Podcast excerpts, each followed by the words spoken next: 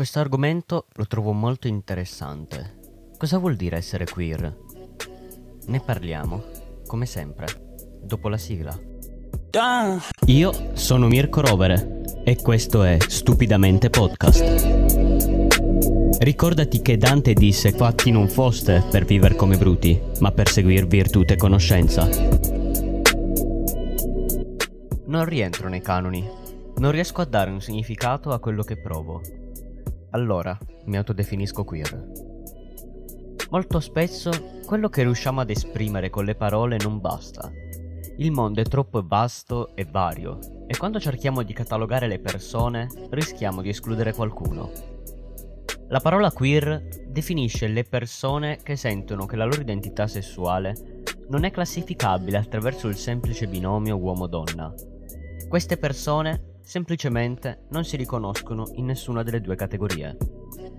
Da un punto di vista più generico, la teoria queer rifiuta la costruzione sociale binaria uomo-donna e sostiene che l'identità sessuale può assumere profili molto più ampi e non deve essere ridotta a due o tre etichette. Queste persone riconoscono che la realtà sessuale non è fissa, ma è ricca e piena di sfumature la nostra società è abituata ad un mondo che viene definito attraverso opposti in netta contrapposizione.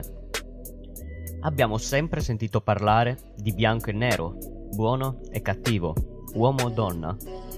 Ma quando confrontiamo queste etichette con la realtà, quasi sempre ci rendiamo conto che i buoni non sono poi così buoni e che tra il bianco e il nero esistono milioni di colori.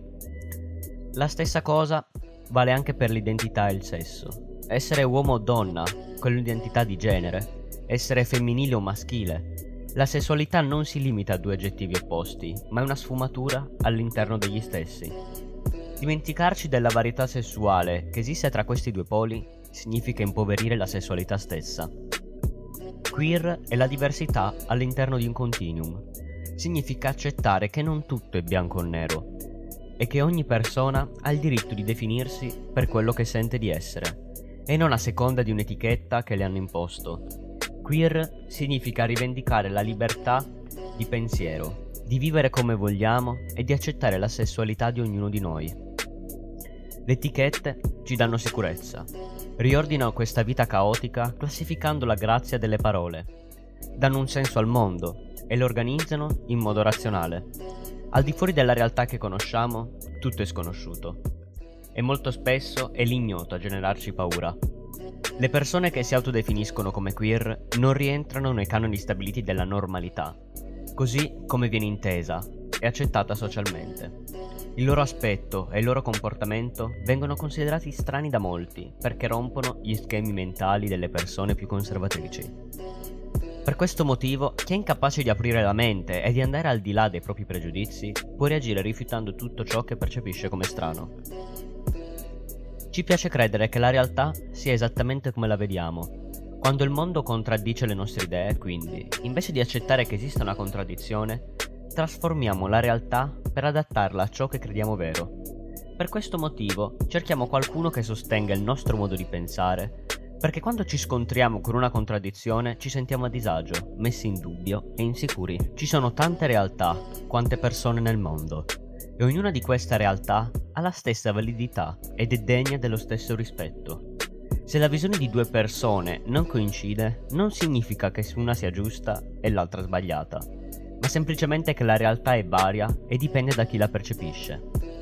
Parlare di queer significa parlare delle possibilità più diverse e accettare che tutte siano valide.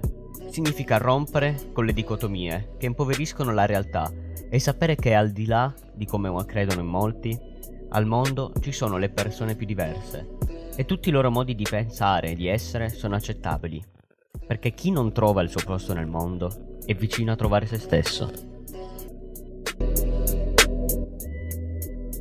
Il podcast che hai ascoltato fa parte del network di podcast di Mirko Rovere.